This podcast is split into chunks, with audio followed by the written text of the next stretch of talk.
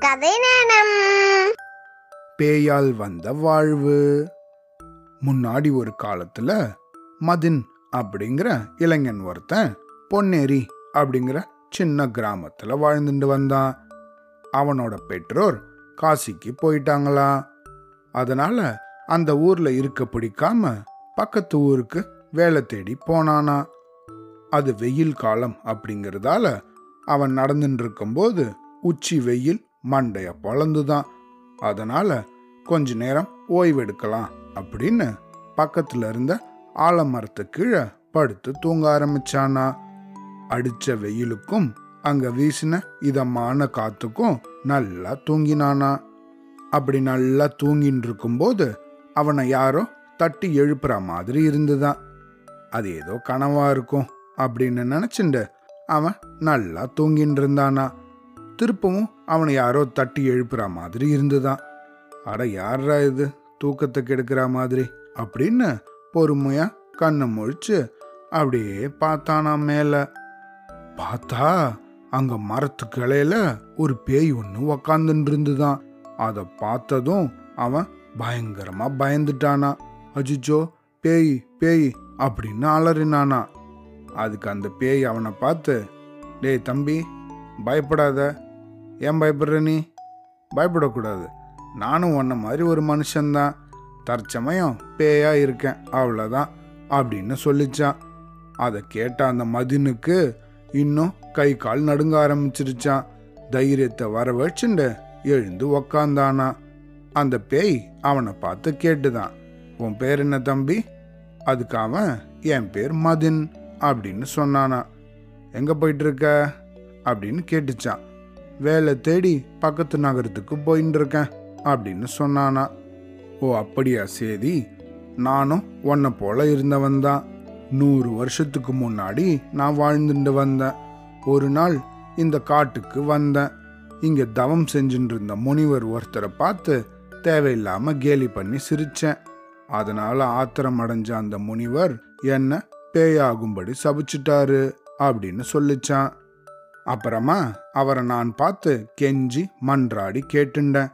ஐயா நான் இனிமேல் யாரையும் கேலி கிண்டல் எல்லாம் பண்ண மாட்டேன். தயவு செஞ்சு இந்த சாபத்துக்கு ஏதாவது விமோச்சனம் சொல்லுங்க. இப்படியே மனுஷ பேயா நான் எத்தனை நாட்கள் தான் திரியறது அப்படின்னு அவரை பார்த்து கெஞ்சினேன். அதுக்கு அந்த முனிவர் சரி நீ ரொம்ப கெஞ்சி கேட்டுக்கிறதால உனக்கு விமோச்சனம் தரேன். உன்னோட கதைய எந்த மனுஷன் பொறுமையோட கேட்குறானோ அன்னைக்கு நீ திருப்பியும் மனுஷனாயிடுவ. அப்புறமா விண்ணுலகத்துக்கு நீ எடுத்து செல்லப்படுவ. இந்த மனுஷ பிறவிலிருந்து நீ விடுதலை அடைவாய் அப்படின்னு சொன்னாரு. அப்படின்னு அந்த பேய் அது ஏன் பேயாச்சுங்கிற கதைய இவன்கிட்ட சொல்லிச்சான். இத்தனை வருஷமா நான் மற்றவங்க கிட்ட என்னோட கதையை சொல்ல முயற்சி பண்ணேன். ஆனா அவங்கெல்லாம் என்னை பார்த்ததும் பயந்து இந்த இடத்த விட்டே ஓடிடுவாங்க. அப்படின்னு சொன்ன அந்த பேய் மரத்துக்கு பின்னாடி போய் மறைஞ்சு ஒரு அழகான வாலிபனோட தோற்றத்தில் திரும்பி வந்துதான். இவன் அதோட கதையை கேட்டதுனால அதோட சாப விமோச்சனம் பெற்று அது மனுஷனா திரும்பி வந்துதான். கொஞ்ச நேரத்திலேயே வாலிப உருவம் பெற்ற அந்த பேய் கொஞ்சம் கொஞ்சமா அப்படியே வானத்தை நோக்கி மேலே போக ஆரம்பிச்சுதான். அப்படியே மேலே போகும்போது மதினை பார்த்து அந்த வாலிபன் சொன்னானா என்னை எப்போ எல்லாம் நீ நினைச்சாலும் உனக்கு நல்லதே நடக்கும். நீ எடுத்த காரியத்திலையும் வெற்றி அடைவாய் அப்படின்னு சொன்ன அந்த பேய் மேகத்துக்கு நடுவுல போய் மறைஞ்சே போச்சான். நடந்த இந்த விஷயங்கள் எல்லாம் மதினுக்கு கனவு போல இருந்துதான். இன்னும் கொஞ்ச நேரம் படுத்து தூங்கலான்னு நினைச்சா நடந்த விஷயங்கள் அவனுக்கு தூக்கத்தையே கொடுக்கலையா இதுக்கு மேலேயும் தூக்கம் வருமா அவனுக்கு? அதனால அந்த இடத்துலேருந்து பொறுமையா நடந்து அவன் பக்கத்து நகரத்தை அடைஞ்சானா. அங்க போனா நாடே விழா கோலம் பூண்டிருந்துதான் என்ன விஷயம் இங்க? எதனால ஒரே கோலாகலமா இருக்கு? அப்படின்னு அங்க இருந்த ஒருத்தங்களை பார்த்து கேட்டானா. தம்பி உனக்கு விஷயம் தெரியாதா? அரசரோட பிறந்த நாள் விழாவை கொண்டாடத்தான் இங்க இவ்வளவு அமர்க்கலமா இருக்கு. வான வேடிக்கைகள் கலை நிகழ்ச்சிகள் போட்டிகள் அப்படின்னு எல்லாமே நடக்க போகிறது ஏழைகளுக்கு அன்னதானம் நடக்கும். போட்டிகளில் வெற்றி பெறுபவர்களுக்கு பரிசும் அரண்மனையில உபசாரமும் கொடுப்பாங்க அப்படின்னு சொன்னாங்களாம். இதெல்லாம் கேட்ட இவனுக்கு ரொம்ப சந்தோஷமா இருந்துதான். சிலம்பம் மல்யுத்தம் அப்படின்னு நடந்த எல்லா போட்டிகள்லையும் வெற்றி பெற்று அரசரோட சிறப்பு விருந்தினராக ஆகணும் அப்படின்னு விரும்பினானா மதின். உடனே அந்த பேய தன்னோட மனசுல நினைச்சிருந்தானா அபார சக்தி பெற்று அந்த பேயோட உதவியால எல்லா போட்டிகள்லையும் ஜெயிச்சானா. எல்லா போட்டிகள்லையும் வெற்றி பெற்றதால மதினுக்கு அரண்மனையில ஒரு அறை ஒதுக்கப்பட்டுதான். அரண்மனையில ராஜ உபசாரத்தோட நல்லா உணவும் வழங்கப்பட்டுதான். அங்க ஒரு வாரம் தங்கி நல்லா விருந்து உண்டானா.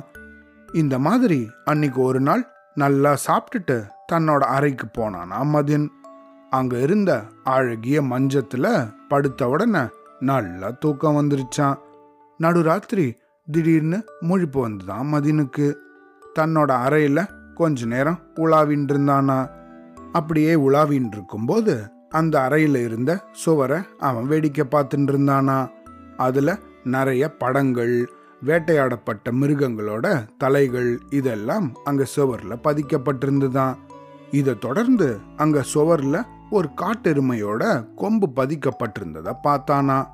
அதை பிடிச்சு பார்க்கலாம் அப்படின்னு அதை தொட்டம்போது கர்ன்னு ஒரு சத்தம் கேட்டுதான். அந்த சத்தத்தை கேட்டதும் அவனுக்கு ரொம்ப ஆச்சரியமாயிடுச்சான். அதை பிடிச்சு மேலும் திருகினானா. அப்படி திருகும்போது அங்க இருந்த தரையில ஒரு சுரங்க வழி ஏற்பட்டுதான். பக்கத்துல இருந்த தீபத்தை தன்னோட கையில எடுத்துட்டு அந்த படிக்கட்டுகளில் இறங்க ஆரம்பிச்சானா? அந்த படிக்கட்டுகளில் இறங்கினா கீழே ஒரு பெரிய அறை ஒன்று இருந்துதான் எங்க பார்த்தாலும் போர் ஆயுதங்களும் முத்து மாலைகளும் தங்க மாலைகளும் கயத்துல தொங்கின்னு இருந்துதான் தூரத்துல யாரோ நிக்கிறது போல இருந்துதான் இவன் அங்க இருந்த ஒரு தூண் கிட்ட ஒளிஞ்சுண்டானா? அங்க மறைஞ்சிருந்து பார்த்தானா? அங்க யார் இருக்கா? என்ன பண்றாங்க? அப்படின்னு மூச்சுன்னு இருந்தானா? அப்படியே அவன் பார்த்துட்டு இருக்கும்போது அந்த தூரத்துல இருந்த நபர் இந்த பக்கமா திரும்பினானா. பார்த்தா அது அமைச்சர் ராஜசேகரான் இந்த நேரத்துல இந்த அமைச்சர் இங்க என்ன பண்ணிட்டு இருக்காரு அப்படின்னு யோசிச்சானா.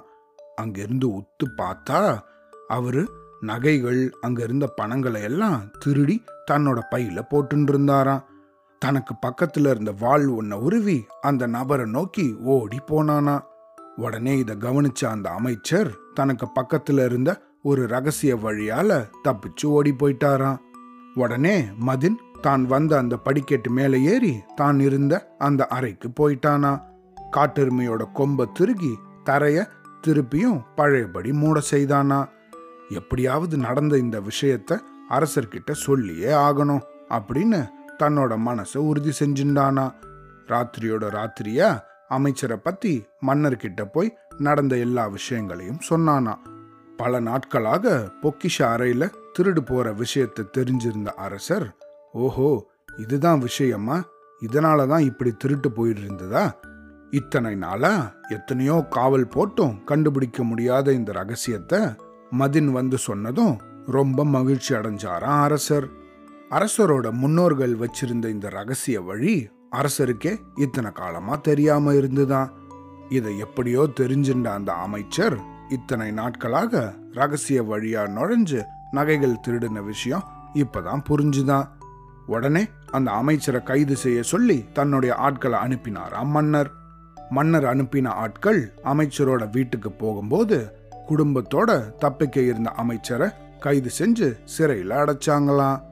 இந்த ரகசியத்தை தன்கிட்ட கொண்டு வந்து சொன்ன மதினை பாராட்டி அவனையே தன்னோட அமைச்சராக்கின்றாராம் மன்னர்.